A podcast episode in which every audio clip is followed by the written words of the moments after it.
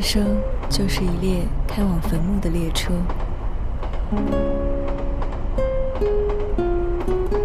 路途上会有很多站，很难有人可以自始至终陪你走完。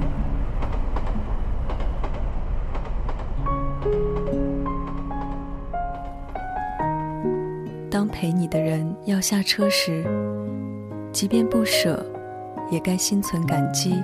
然后挥手道别。从今天以后，没有人告诉我我该去哪里，我该做什么。从今天以后，一个人醒来后，我该去哪里？该做什么？从今天以后，我一个人走，我该去哪里？我该做什么？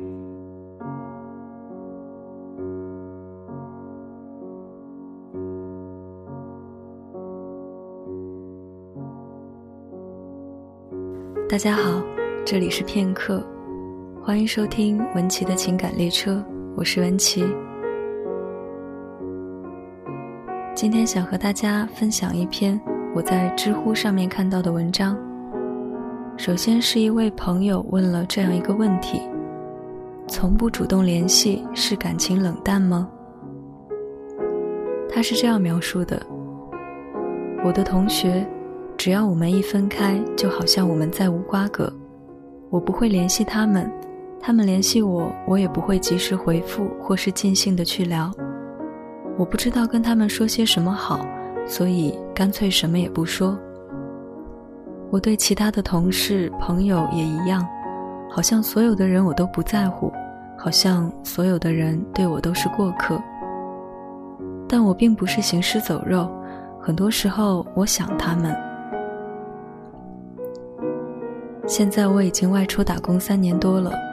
我极少往家里打电话，都是家里人打给我。家里人最近几次给我电话，也会说我，说我不知道主动给他们打电话，缺乏人情味。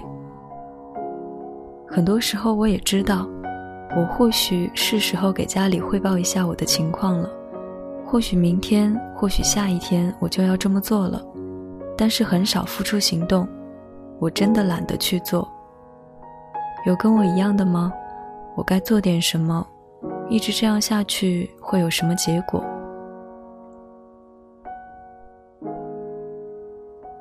之所以想和大家分享这篇文章，是因为在看到这个问题的一刹那，就好像找到了归属。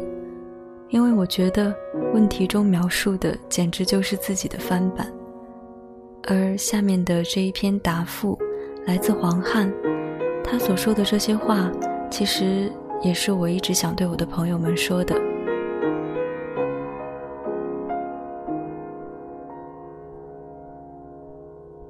小学的时候，我和最好的朋友一起在一棵巨大的樟树上面做了一个安乐窝，把所有的零食都带上去。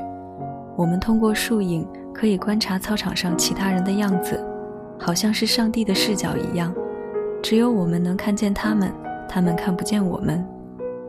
每次两个人待在树上聊天说地，谈论昨天的动画片和正在看的小说，我就觉得他是我一辈子的朋友。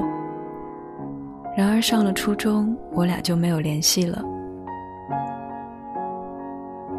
初中的时候，我和最好的朋友一起在雪地上睡觉，他教我武术，教我打篮球，我给他讲书里面的故事，给他讲我和学妹们的旖旎趣事。我俩用一张饭卡，我一周所有的吃的都放在他的箱子里面。每天晚上跑到他寝室的床上一起吃零食，一起用一个脸盆泡脚，夏天洗澡也在一起。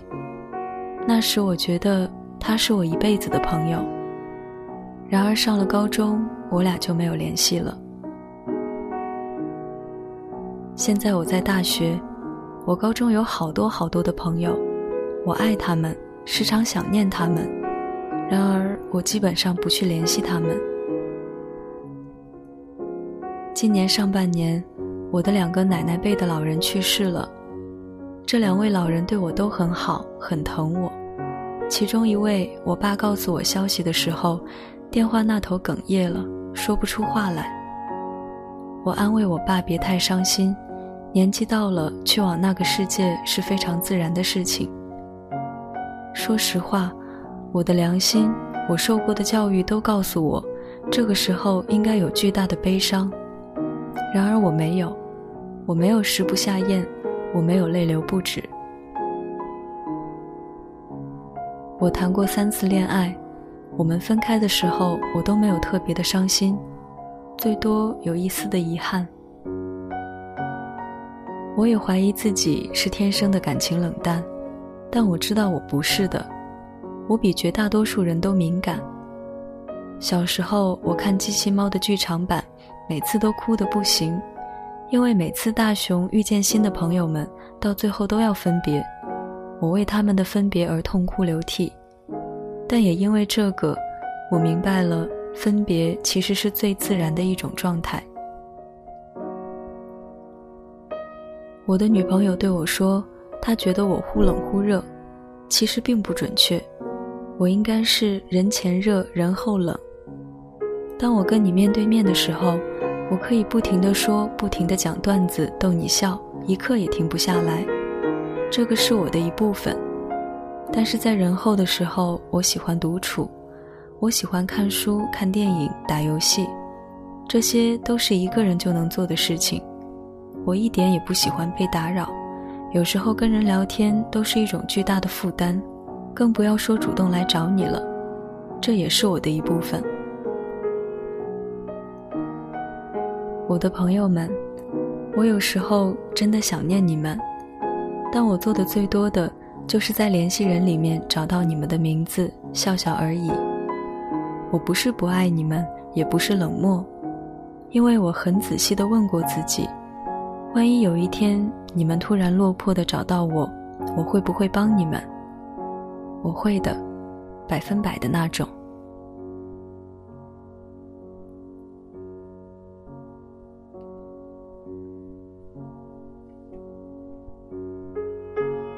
其实我也想对我的朋友们说，我真的很爱你们，也很想念你们。但或许不表达就是我的一部分。谢谢你们包容了一个这么被动，甚至些许冷漠的我，也谢谢你们一直以来没有停止过的关心和温暖。有你们在身边，是我这辈子最大的幸运。